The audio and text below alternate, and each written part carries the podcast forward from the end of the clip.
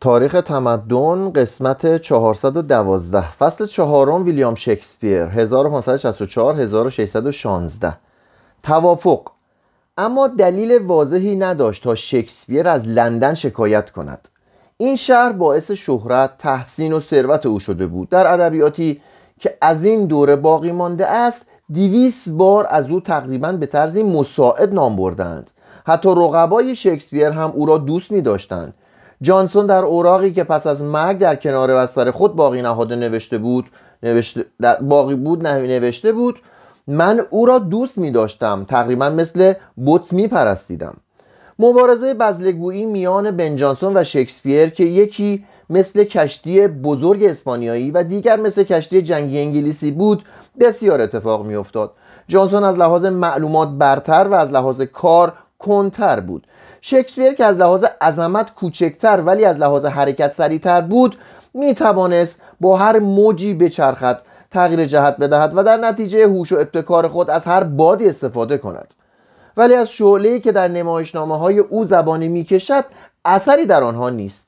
شاید بتوان گفت که نمایش های او اخلاق شکسپیر را به درستی به ما نشان نمی دهد زیرا از آنها چنین پیداست که او مردی بسیار عصبی و حساس و گاهی در اوج فکر و شاعری و گاهی در اعماق افسردگی و نومیدی بوده است و حالان که معاصرانش او را مردی معدب شرافتمند و بردبار و دارای فکر باز و آزاد می‌دانستند و می‌گفتند که او از زندگی لذت می‌برد. توجهی به آیندگان ندارد و دارای طبیعت فعالی است که با شاعری متناسب نیست.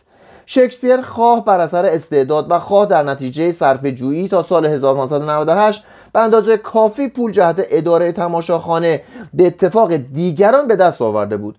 در 1608 با شش تن دیگر تئاتر فرایارهای سیاه را ساخت. سهام او در این شرکت ها به اضافه درآمد او به عنوان بازیگر و درام نویس وجوه قابل ملاحظه ای در اختیار او می نهاد که به ارقام گوناگون بین 200 لیره و 600 لیره تخمین زده شده است. رقم اخیر بهتر می‌تواند نشان دهد که وی چگونه قادش و مستقلاتی خریداری کند. شکسپیر عادت داشت یک بار در سال به دیدن زادگاه خود برود. در سال 1597 شکسپیر خانه تازه ای را که دومی خانه بزرگ در استرفورد بود به مبلغ 60 لیره خریداری کرد. ولی همچنان در لندن اقامت جست. پدرش در 1601 درگذشت و دو خانه برای او باقی گذاشت. سال بعد 127 ایکر زمین به مبلغ 320 لیره در نزدیکی شهر خریداری کرد و احتمالاً آن را به کشاورزان اجاره داد. در 1603 سهمی به مبلغ 440 لیره که مربوط به اشیاء های آینده کلیسا و سه ناحیه دیگر بود خریداری کرد. در 1596 پسرش درگذشت. در 1607 دخترش ازدواج کرد و سال بعد صاحب فرزندی شد. شکسپیر در این هنگام علاقه تازه ای داشت. که او را به سوی خانهاش میکشاند. این بود که در 1610 از لندن و صحنه نمایش کناره رفت و به خانه تازه بازگشت. احتمالا در اینجا بود که به نگارش سیمبلین داستان, داستان زمستان و طوفان پرداخت. دو نمایشنامه نخستین چندان مهم نبودن ولی طوفان ثابت کرد که شکسپیر هنوز قوای خود را از دست نداده است. آه از دیدن کسانی که رنج می‌کشند رنج کشیدم. در جای دیگر می توانیم انعکاسی از افسردگی شکسپیر را بشنویم. شادمانی های ما دیگر به پایان رسیدند ما از همان جنس رویاها ساخته شده ایم و زندگی کوتاه ما و زندگی کوتاه ما را خواب فرا گرفته است. ولی این مطالب مبین حال اصلی شکسپیر نیست. برعکس این نمایشنامه نشان می‌دهد که شکسپیر مشغول استراحت است و از جویبارها و گلها سخن می‌گوید و آوازهایی می‌خواند نظیر جایی را که زنبور مشغول مکیدن شیره گل هاست من نیز میمکم. گورها به فرمان من بر اثر هنر نیرومندم خفتگان خود را بیدار کردند و باز شدهاند و آنها را بیرون ریختند اما من در اینجا از جادوگری ناهنجار خود دست برمیدارم. اسایم را میشکنم و آن را چند متر در زیر زمین به خاک می سپرم و کتابم را در جایی غرق می کنم که هیچ آلت عمق پیمایی بدان نرسیده باشد. و شاید باز شکسپیر است که از مشاهده دختران و نوه های خود به نشاد در می آید در 25 مارس 1616 شکسپیر نامه خود را تنظیم کرد و دارایی خود را به سوزانا 300 لیره به جودیس مبالغ کمتری به بازیگران کوچک و دومین بستر خوب خود را به زنش که از او دوری گزیده بود بخشید. شاید هم با سوزانا قرار گذاشته بود که وی از مادرش نگهداری کند. همسرش تا هفت سال بعد از او زنده ماند. در آوریل شکسپیر درایتون و بن جانسون زیافتی تشکیل دادن و ظاهرا در آن زیاده بادگساری کردند زیرا شکسپیر در نتیجه تبی که در آنجا به دو آرز شده بود درگذشت. مرگ در 23 آوریل 1616 به سراغ او آمد. جنازش را زیر ساحت محراب کلیسای استراتفورد به خاک سپردن. تقریبا همصد با کف کلیسا. سنگ قبر بینام و نشانی است که روی آن اشعاری دیده می شود و طبق روایتی که به ما رسیده شکسپیر با دست خود آنها را نوشته است. آن اشعار بدین مضمون است. دوست مهربان به خاطر مسیح از بیرون آوردن قباری که در اینجا نهفته است درگذر. رحمت بر کسی که این سنگ ها را بر جای خود بگذارد و لعنت بر آنکه استخوان های مرا جابجا کند. پس از مرگ. تا آنجا که می‌دانیم شکسپیر برای انتشار نمایشنامه های خود اقدام نکرده بود. 16 نمایشنامه ای که جداگانه در طول حیات او به چاپ رسید ظاهرا بدون همکاری خودش صورت گرفت و کم و بیش در متن آنها اقلاتی دیده می شوند دو تن از همکاران سابق او که از این دزدی ها به خشم آمده بودند در سال 1623 نخستین مجموعه آثار شکسپیر را منتشر ساختند. در مقدمه آن نوشته بودند ما بدون جاه طلبی یا نفع شخصی یا شهرت فقط خدمتی به آن شخص فقید انجام داده ایم و خواستیم که خاطر چنان دوست گرانمایه ای را زنده نگاه داریم. در آن عهد هر جلد از این مجموعه یک لیره ارزش داشت. اما هر کدام از 200 نسخه ای که امروزه باقی مانده است 17 هزار لیره میارزد. یعنی به مراتب بیش از هر اثر دیگری جز کتاب مقدس که به وسیله گوتنبرگ به چاپ رسید. شهرت شکسپیر به طرزی شگفتانگیز با گذشت روزگار در نوسان بوده است. در ایام مداخله پیرایشگران هنگامی که تماشاخانه ها بسته شده بودند شهرت او رو به نقصان نهاد ولی با بازگشت خاندان استوبار دوباره اوج گرفت. از زمانی که چارلز دوم و طرفداران سلطنت بازگشتهاند و اصول درام های فرانسوی را با خود آوردهاند دیگر نمایشنامه های قدیمی مورد قبول نیستند. پس از بازگشت خاندان استوارت در تماشاخانه ها هرزه ترین درام های ادبیات در قرون جدید روی صحنه آمدند. نمایشنامه های شکسپیر را هنوز بازی می‌کردند ولی معمولا در آنها تغییراتی می‌دادند. در قرن 18 هم نمایشنامه های شکسپیر دوباره روی صحنه ظاهر شدند. در 1818 قسمت های از نمایشنامه های شاعر را حذف کردند. در آغاز قرن 19 هم طرفداران نهضت روماتیست به آثار شکسپیر دلبستگی یافتند. اما فرانسه تا مدتی تردید داشت. ولتر پس از آن که در سال 1729 از انگلستان بازگشت تا حدی شیفته شکسپیر شده بود و او نخستین کسی بود که قسمت‌های خوبی از آثار شکسپیر را به فرانسویان نشان داد. اما هنگامی که یکی از هموطنان شکسپیر را بالاتر از راسین شمرد ولتر به دفاع از فرانسه قیام کرد و شکسپیر را یک وحشی دوست داشتنی نامید. شکسپیر هرگز مقام راسین را در میان آنان به دست نیاورد. نمایشنامه های او در آلمان بهتر انتشار یافتند زیرا هیچ درام نویسی در آنجا به پای او نمی رسید نخواستین درام نویس آلمانی که هم میهنان خود را از تفوق شکسپیر بر همه شاعران قدیم و جدید آگاه ساخت لسینگ بود. و هردر هم حرف او را تایید کرد. شکسپیر در آلمان محبوبیت یافت و تا مدتی دانشمندان آلمانی در روشن ساختن جزئیات زندگی و آثار شکسپیر از دانشمندان انگلیسی فراتر رفتند. کسانی که در حاله شکسپیر پرورش یافته اند نمی‌توانند آثار او را بیطرفانه ارزیابی یا مقایسه کنند. فقط کسی که درباره زبان مذهب هنر آداب و فلسفه یونان عهد پریکلس اطلاعاتی دارد می‌تواند عظمت بینظیر درام تراژدیک دیونوسوسی سادگی واقعی و منطق محکم ترکیب آنها متانت قول و فعل. بازیگران آهنگهای همسرایی مؤثر آنها و توفیق مهم مشاهده بشر را در منظر عظیم سرنوشت و موقعیت جهانیش درک کند.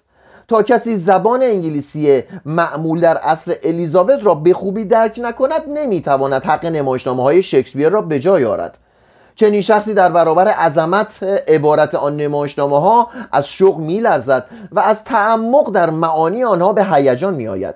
اینها سه دوره مهم از درام جهان محسوب می شوند و ما باید علا رقم محدودیت های خود آنها را جهت افسودن معلومات خود بخوانیم و از اینکه میراثی از فلسفه یونان زیبایی فرانسه و زندگی اصر الیزابت داریم شاد باشیم و البته شکسپیر برتر است. فصل پنجم ماریا استوارت 1542 1687 ملکه زیبا در خلال درام های به هم پیوسته اصلاح دینی در اسکاتلند و سیاست الیزابت سرگذشت غمانگیز ماری استوارت ضمن زیبایی سهرامیز عشق پرشور کشمکش مذهبی و سیاسی قتل انقلاب و مرگ قهرمانانه به پایان رسید.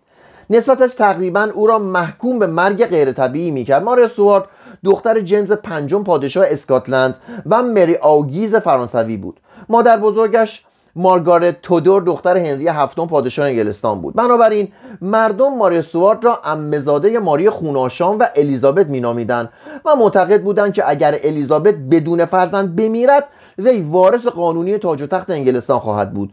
و کسانی که مثل کاتولیکا و زمانی مثل هنری هشتم الیزابت را حرامزاده و بنابر این جهت سلطنت نامناسب می‌دانستند عقیده داشتند که در 1558 ماری سوارد و نه الیزابت تودور میبایستی بر تخت انگلستان نشسته باشد. از وقت بعد آنکه ماری پس از آنکه در 1559 ملکه فرانسه شد به اتباع خود اجازه داد که او را ملکه انگلستان نیز بنامند و این نام را در اسناد رسمی به کار برد. مدتی بود که پادشاهان فرانسه به عبس خود را پادشاه انگلستان مینامیدند و پادشاهان انگلستان خود را پادشاه فرانسه محسوب می داشتند ولی این بار ادعای مزمور تقریبا مورد تصدیق همگان قرار گرفت. تا زمانی که ماری حیات داشت الیزابت نمی توانست از تاج و تخت خود مطمئن باشد. تنها عقلی سلیم موجب اصلاح آن وضع می شد و فرمانروایان به ندرت تا این حد پایین می آیند به ماری ظرف یک سال بعد از تولدش تاج و تخت های تقدیم کردند. یک هفته پس از آنکه ماری دیده به جهان گشود پدرش درگذشت و عنوان ملکه اسکاتلند به ماری تعلق گرفت.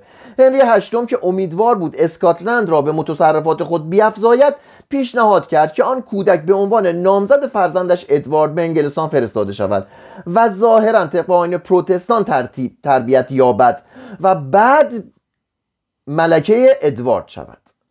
ولی مادر کاتولیک ماری به جای آن پیشنهاد هانری دوم پادشاه فرانسه را در مورد ازدواج آتی آن کودک با ولیعهد فرانسه پذیرفت.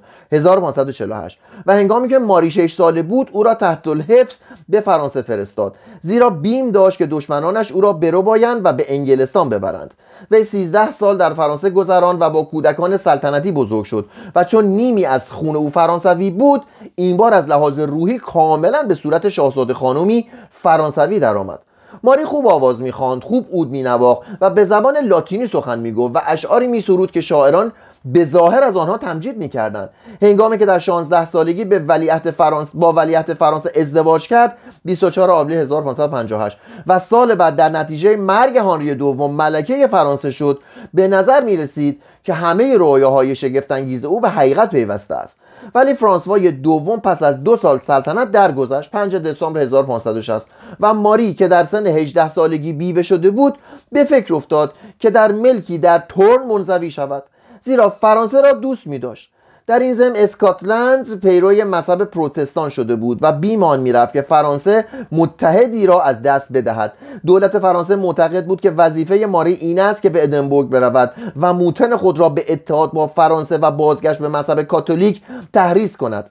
ماری ناچار شد که خود را با ترک نعمتها و جلال و شکوه فرانسه و زندگی در اسکاتلند که به زحمت آن را به یاد می آورد و سرزمین وحشیگری و سرما محضوب می شد تطبیق دهد. بنابراین نامه به اشراف اسکاتلند نوشت و وفاداری خود را نسبت به آن سرزمین تاکید کرد. ولی به آنها نگفت که در قباله عقد تصریح شده بود که اگر بدون فرزند بمیرد اسکاتلند به پادشاهان فرانسه تعلق خواهد یافت. اشراف اسکاتلند خواه پروتستان و خواه کاتولیک مشعوف شدند و پارلمان آن سرزمین او را دعوت کرد که بر تخت سلطنت اسکاتلند بنشیند. ماری از الیزابت خواست که ضمن عبور از انگلستان اما نامه ای به وی بدهد ولی با این تقاضا موافقت نشد. این بود که در 4 اوت 1561 به بندر کاله سوار کشتی شد و در حالی که اش در چشمانش حلقه زده بود با فرانسه ودا گفت و تا زمانی که ساحل پدیدار بود خیره به آن مینگریست. پنج روز بعد در لیس بندر ادنبورگ پیاده شد و به خاک اسکاتلند گام نهاد. اسکاتلند 1560 1561 اسکاتلند کشوری کهنسال و دارای سنن دیرین بود. در نواحی شمالی آن سرزمین های مرتفعی قرار داشت که در آن اشرافی تقریبا نیمه مستقل روزگار خود را به صورت نیمه بدوی که عبارت از شکار کردن گلهداری و کشت و زر از راه اجاره داری بود میگذراندند. در قسمت جنوب سرزمین های پست و زیبایی قرار داشت که بر اثر وفور بارندگی حاصلخیز بود ولی زمستان های طولانی و سرمایی شدید داشت. مردم اسکاتلند میکوشیدند که خود را از چنگ بیسوادی فسق و فجور فساد بیقانونی و زورگویی برهانند و نظمی اخلاقی و در خور تمدن برقرار سازند. گذشته از این گرفتار خرافات بودند. جادوگران را میسوزاندند و با ایمانی شدید در جستجوی زندگی بودند که رنج کمتری داشته باشد. پادشاهان اسکاتلند برای مقابله با قدرت اشراف که باعث تفرقه بود از روحانیان کاتولیک حمایت می‌کردند و به آنها ثروتهایی میبخشیدند که موجب پول پرستی، سستی و زندگی نامشروع با زنان می‌شد. اشراف که خواهان ثروت کلیسا بودند با انتصاب فرزندان دنیا دوست خود به مقامات کلیسایی از اعتبار ارزش روحانیان کاستند و گذشته از این به طرفداری از نهضت اصلاح دینی قیام کردند.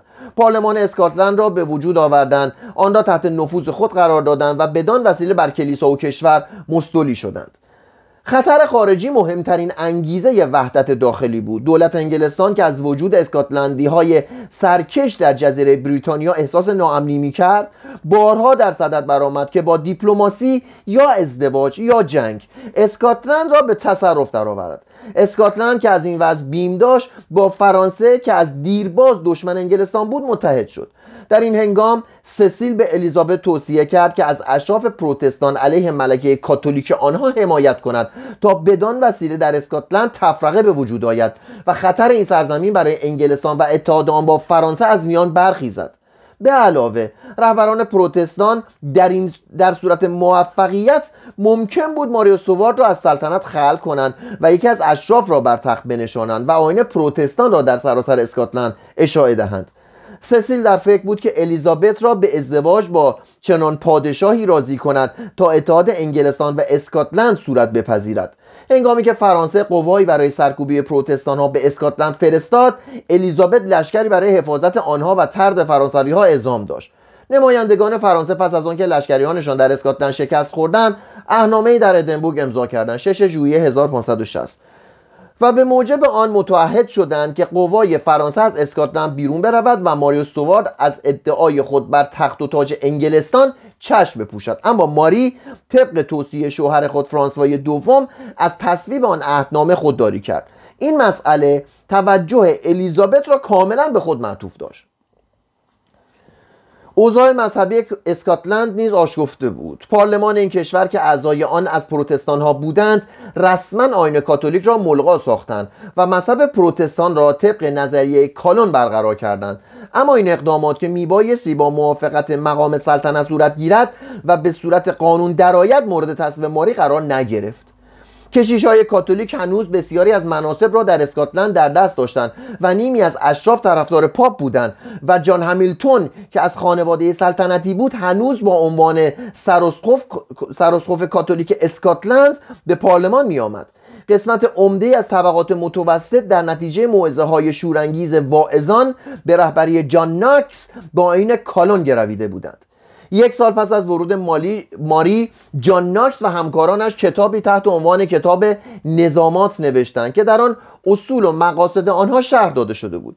بنابر مفاد این کتاب مقصود از مذهب طریقه پروتستان و مقصود از اشخاص اشخاص خدا ترس طرفداران کالون است و بتپرستی عبارت است از آین قداس استمداد از قدیسان پرستش تصویرها و نگاهداری آنها. همچنین در آن تذکر داده شده بود که لجاجت کنندگان در نگهداری آن اشیا و تعلیم دهندگان آن مطالب به منفور نباید از مجازات قاضی رهایی یابند و هر اصولی که مخالف انجیل باشد باید به عنوان مخالف رستگاری بشر کاملا منسوخ شود.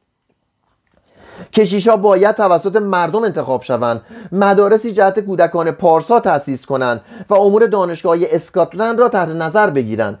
ثروت کلیسای کاتولیک و مالیات های کلیسایی یک دهم عایدات مردم باید به مصرف نیازمندی های کشیشا و امور تعلیماتی مردم و دستگیری فقرا برسند.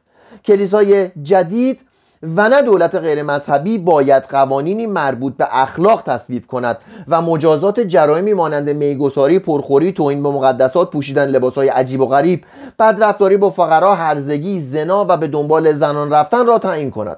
همچنین کسانی که با اصول جدید مخالفت ورزند یا مسررانه از حضور در کلیسا خودداری کنند باید به دست مقامات دولتی سپرده شوند و کلیسا حکم قتل آنها را تصویب کند. اما اشراف که بر پارلمان مسلط بودند از پذیرفتن کتاب نظامات سرباز زدند. ژانویه 1561 زیرا از وجود یک کلیسای مقتدر و مستقل بیم داشتند و خود نقشه های جهت استفاده از ثروت کلیسای سابق طرح کرده بودند. ولی آن کتاب به صورت راهنما و هدف کلیسا باقی ماند. جان ناکس که از برقراری حکومت دینی نومید شده بود با سرسختی تمام در صدد تربیت کشیشان جدید تهیه پول برای حمایت آنان و اشاعه مذهب تازه در سراسر اسکاتلند که هنوز عدهای کشیش کاتولیک در آن انجام وظیفه می‌کردند برآمد. نیروی قاطع و آمرانه تعلیمات او و شوق و ذوق طرفداران او طرفدارانش او را در ادنبورگ و در نظر دولت به صورت شخصی مقتدر درآورد. ماری که کاتولیک بود قبل از تحکیم مقام خود میبایستی مخالفت او را هم در نظر بگیرد.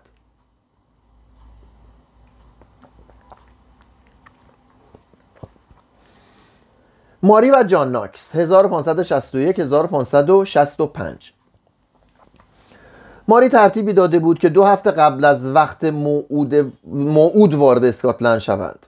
زیرا از مخالفت بعضی از دشمنانش بیم داشت. اما هنگامی که خبر ورود او به لیست در پایتخت شایع شد مردمی که در خیابانها اجتماع کرده بودند از مشاهده ملکه زیبا و سرزندهی که هنوز 19 سال تمام نداشت متعجب شدند و بسیاری از آنها ضمن وی سوار بر اسب شده و با وقار و متانت به سوی قصر می‌رفت از او با خوشحالی استقبال کردند. در میان آنها اعیان کاتولیک و پروتستان نیز یافت می شدند که از اینکه اسکاتلند دارای چنان ملکه زیبایی بود و احتمال داشت که روزی خود یا فرزندش انگلستان را نیز به تصرف درآورد به خود میبالیدند.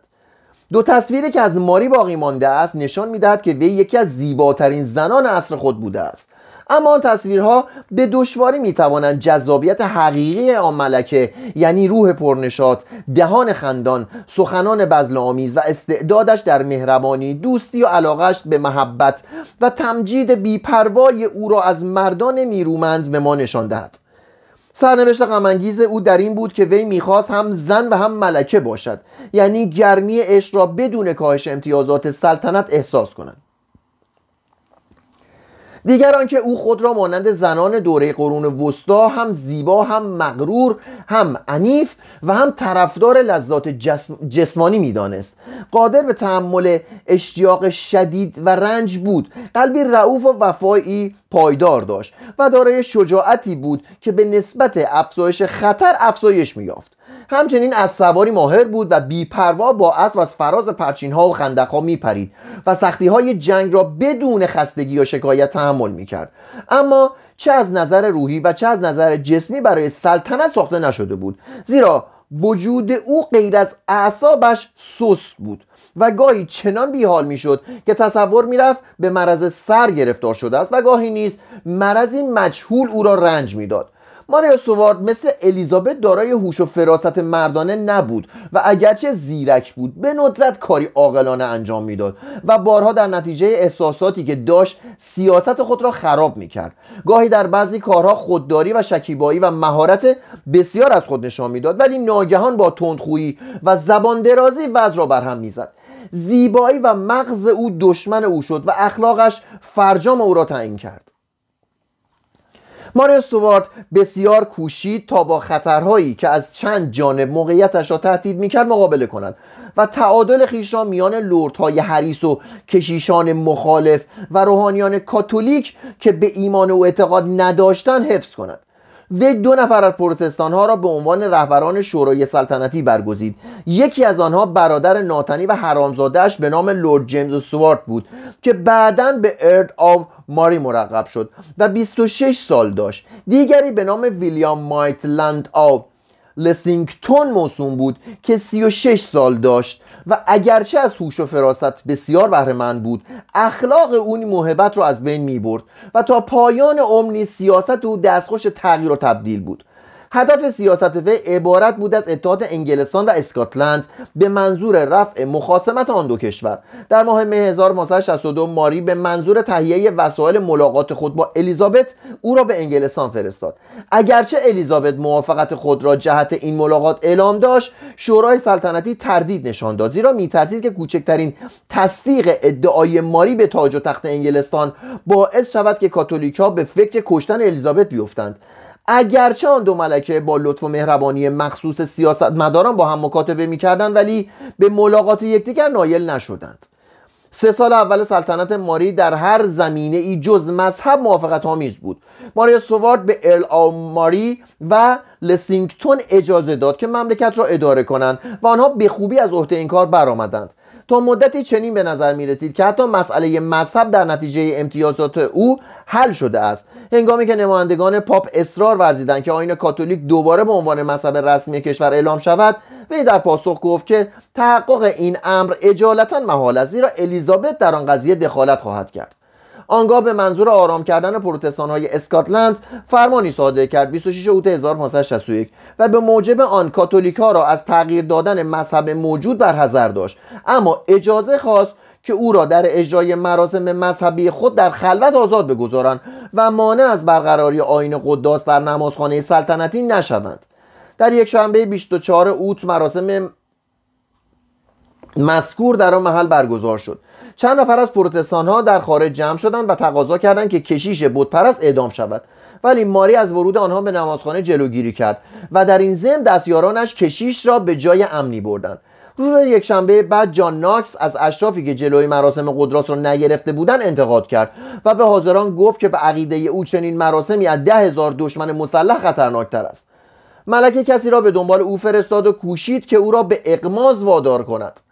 در 4 سپتامبر ملاقاتی در قصد سلطنتی میان آن دو صورت گرفت که جزئیات آن را تنها جان ناکس گزارش داده است. ماری او را به سبب ایجاد شورش علیه حکومت قانونی مادرش و همچنین به سبب حمله حمله او به گروه زنان دیو صفت سرزنش کرد. جان ناکس در پاسخ گفت اگر جلوگیری از بتپرستی به منزله تحریک مردم علیه فرمان روایانشان تلقی شود در آن صورت معذورم زیرا میل خداوند بر آن قرار گرفته است که مرا از میان عدهای برانگیزد. تا بیهودگی طرفداران پاپ و تقلب و غرور و ظلم آن دجال رومی را در این سرزمین فاش کنم. اما درباره طرز انتقاد از حکومت زنان گفت خانم آن مطالب مخصوصا علیه آن ایزابل بدکاره انگلیسی بود. جان ناکس بقیه شهر ملاقات خود را با ملکه چنین گزارش داده است. ملکه پرسید آیا می توانید تصور کنید که اتباع پادشاهان علیه آنها سر به شورش بردارند؟ در پاسخ گفتم اگر پادشاهان از حد خود تجاوز کنند تردیدی نیست که مردم در برابر آنان حتی با قوه قهریه مقاومت خواهند کرد. ملکه در این پاسخ تعجب که از این پاسخ تعجب کرد و سرانجام گفت پس می‌بینم که اتباع من از شما اطاعت خواهند کرد نه از من. گفتم خدا نکند که به کسی دستور بدهم که از من اطاعت کند یا اتباع شما را آزاد بگذارم که هر کاری دلشان می‌خواهد انجام دهند. سعی من بر این است که هم فرمان روایان و هم اتباع آنها از اوامر خداوند اطاعت کنند. و خانم این فرمان برداری از خداوند و کلیسای آشفته او بزرگترین افتخاری است که بشر می‌تواند در روی زمین به دست دارد ملکه گفت ولی شما جزو کلیسایی نیستید که مورد نظر من است. من تنها از کلیسای روم حمایت می کنم زیرا آن را کلیسای حقیقی خداوند می دانم در جواب گفتم خانم اراده شما دلیل نیست و حتی با قوه تصور نمی توانید آن روسبی رومی را به عنوان زن وفادار و عفیف عیسی مسیح بشناسید. تعجب نکنید اگر روم را زن روسبی مینامم زیرا آن کلیسا با همه با همه گونه زنای روحانی آلوده شده است. ملکه در اینجا گفت عقیده من چنین نیست. اگر این گفتگو به دقت ضبط شده باشد آن را می‌توان مواجهه سلطنت با حکومت دموکراتیک دینی دانست. اگر حرف جان ناکس را قبول داشته باشیم ملکان سرزنش ها را بی آنکه معامله به مثل کند پذیرفت و فقط گفت دل شما خیلی به حال من میسوزد. سپس مجلس را برای صرف شام ترک کرد و جان ناکس نیز به جای خود بازگشت. ولی لسینگتون از ناکس خواست که با ملکه آرامتر صحبت کند زیرا او ملکه جوانی است که تجربه ای ندارد. اما طرفداران ناکس معتقد نبودند که وی با ملکه به خشونت رفتار کرده است. هنگامی که ماری در ملعه عام ظاهر شد بعضی از مردم او را بتپرست نامیدند و به او اطلاع دادند که شرکت در مراسم قداس گناه است. قاضی های ادنبورگ به تبعید راهبان فرایارها راهبه ها ها زناکاران و از این قبیل افراد کسی فتوا دادند. ملکان قضات را از کار برکنار کرد و فرمان داد قاضی های جدیدی انتخاب شوند.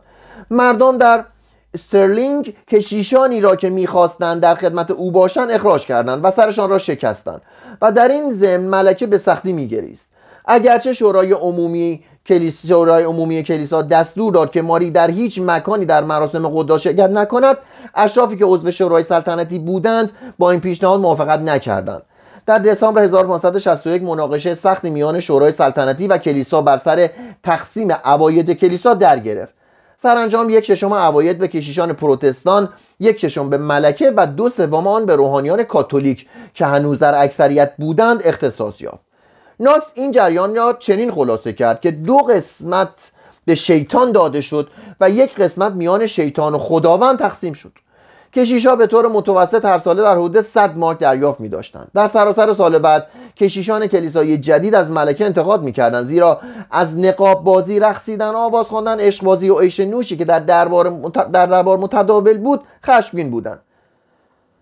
ملکه به احترام کشیشا اندکی تفریحات خود را تقلیل داد ولی روحانیان احساس می‌کردند که وی با شرکت در مراسم قداس راه افراد پیموده است. دوباره اصلاح دینی علیه رونسانس وارد مبارزه شد. در 15 دسامبر 1562 ماری جان ناکس را به حضور طلبید و در برابر ارل ماری و لسینگتون و دیگران او را متهم ساخت به اینکه پیروان خود را علیه او تحریک کرده است. ملکه با فروتنی و تواضعی غیرعادی گفت اگر مطلب ناپسندی از من شنیدید به نزد خود نزد, نزد من بیایید و آن را تذکر بدهید و من حرف شما را قبول خواهم کرد. اما ناکس گفت خانم در کلیسای خداوند وظیفه عمومی به من محول شده است. و از طرف خداوند دستور دارم که گناهان و عیوب همگان را سرزنش کنم. ولی معمول نشدم که برای نشان دادن گناهان افراد به نزد یکایک آنها بروند. زیرا این تکلیفی پایان ناپذیر است. اگر سرکار مایلید که به مجالس وعظ عمومی من تشریف بیاورید در آن صورت تردیدی ندارم که از آنچه مورد تصویب یا انتقاد من است مطلع خواهید شد. ملکه مزاحم او نشد. اما جنگ دو مذهب ادامه یافت. در عید قیام مسیح در 1660 در 1563 چند تن از کشیشان کاتولیک که با اجرای مراسم قداس قانون را نقض کرده بودند به وسیله نمایندگان محلی دستگیر شدند و بیم آن می‌رفت که به اتهام بتپرستی اعدام شوند. بعضی از آنها زندانی شدند و بعضی دیگر گریختند و خود را به جنگ در جنگل ها پنهان کردند. ماری بار دیگر ناکس را به حضور طلبید و از او خواست که به خاطر کشیشان محبوس شفاعت کند. ناکس پاسخ داد که اگر ملکه قانون را اجرا کند وی نیز پروتستان ها را به اطاعت از او دعوت خواهد کرد. در غیر این صورت به عقیده او طرفداران پاپ باید درس عبرتی بگیرند. ملکه اظهار داشت قول می‌دهم که طبق دلخواه شما رفتار کنم و تا مدت کوتاهی با یکدیگر دوست بودند. بنا به دستور ملکه اسقف اعظم و چهل و هفت تن از کشیشان به جرم اجرای مراسم قداس محاکمه و به زندان افکنده شدند کشیش های پروتستان شادی ها کردند ولی یک هفته بعد 26 می 1563 هنگامی که ماری و ندیمه های او با لباس فاخر در پارلمان حضور یافتند و بعضی از مردم فریاد زدند خدا به آن صورت زیبا برکت بدهد کشیش ها از منگوله های دامن آنان انتقاد کردند و ناکس چنین نوشت نظیر غرور متعفن آن زنان هرگز در اسکاتلند سابقه نداشته است. چندی بعد هنگامی که لسینگتون در صدد برآمد ماری را به عقد ازدواج دون کارلوس فرزند فیلیپ دوم درآورد. ناکس که عواقب چنین ازدواجی را مخالف مصالح آین پروتستان در اسکاتلند می‌دانست عقیده خود را در این باره در موعظه‌ای که در برابر اشراف در پارلمان ایراد کرد اظهار داشت و گفت هر کدام از اشراف اسکاتلند که عیسی مسیح را قبول داشته باشد اگر قبول کند که یک کافر و همه پی... همه پیروان پاپ کافر بودند شوهر ملکه شما بشود در این صورت تا آنجا که در قدرت شما بوده عیسی مسیح را از این مملکت تبعید کرده اید. ملکه عصبانی شد و او را به حضور خواست و از وی پرسید شما با ازدواج من چه کار چه کار دارید و در این مملکت چه کاره اید؟ ناکس در پاسخی که مشهور است گفت خانم بنده یکی از اتباعی هستم که در این مملکت به دنیا آمدم و گرچه ارل و لورد و بارون نیستم. خداوند مرا هر قدر هم که در نظر شما خار و مقدار باشم به صورت عضو مفیدی در این کشور درآورده است. ماری شروع به گریستن کرد و از او خواست که وی را تنها بگذارد. گستاخی ناکس در, در اکتبر 1563 به آخرین درجه رسید. گروهی در اطراف نمازخانه سلطنتی گرد آمده بودند تا به اجرای مراسم قداس که قرار بود در آنجا برپا شود اعتراض کنند. دو نفر وارد نمازخانه شدند و کشیش را مجبور به کنارگیری کردند. ملکه که هنوز در آنجا حضور نیافته بود دستور داد آن دو نفر پیرو کالون را به جرم حمله به ساختمانهای سلطنتی محاکمه کنند. در 8 اکتبر ناکس نامه‌ای بدین مضمون نوشت که همه برادران من در همه طبقات که حقیقت را برگزیده اند در این محاکمه شرکت کنند. شورای سلطنتی این دعوت را خیانت نامید و ناکس را دعوت کرد در مقابل ملکه محاکمه شود. ناکس پذیرفت ولی به اندازه از پیروان او در حیات دادگاه و روی پله ها و حتی در نزدیکی اتاقی که ملکه و شورای سلطنتی در آن نشسته بودند ازدهام کردند و ناکس چنان به مهارت از خود دفاع کرد که شورا حکم تبرئه او داد و ملکه گفت آقای ناکس امشب اجازه دارید به منزل خود برگردید. ولی ناکس جواب داد به درگاه خداوند دعا می کنم تا قلب شما را از پاپ پرستی تطهیر کند. در روز یکشنبه قبل از یکشنبه نخل 1564 پیامبر سرکش در 59 سالگی برای بار دوم ازدواج کرد. زن او که مارگارت سوارد نام داشت و 17 ساله بود از خیشان دور ملکه محسوب می‌شد. سال بعد خود ملکه نیز برای بار دوم به هجله رفت. جلسه آینده ملکه عاشق.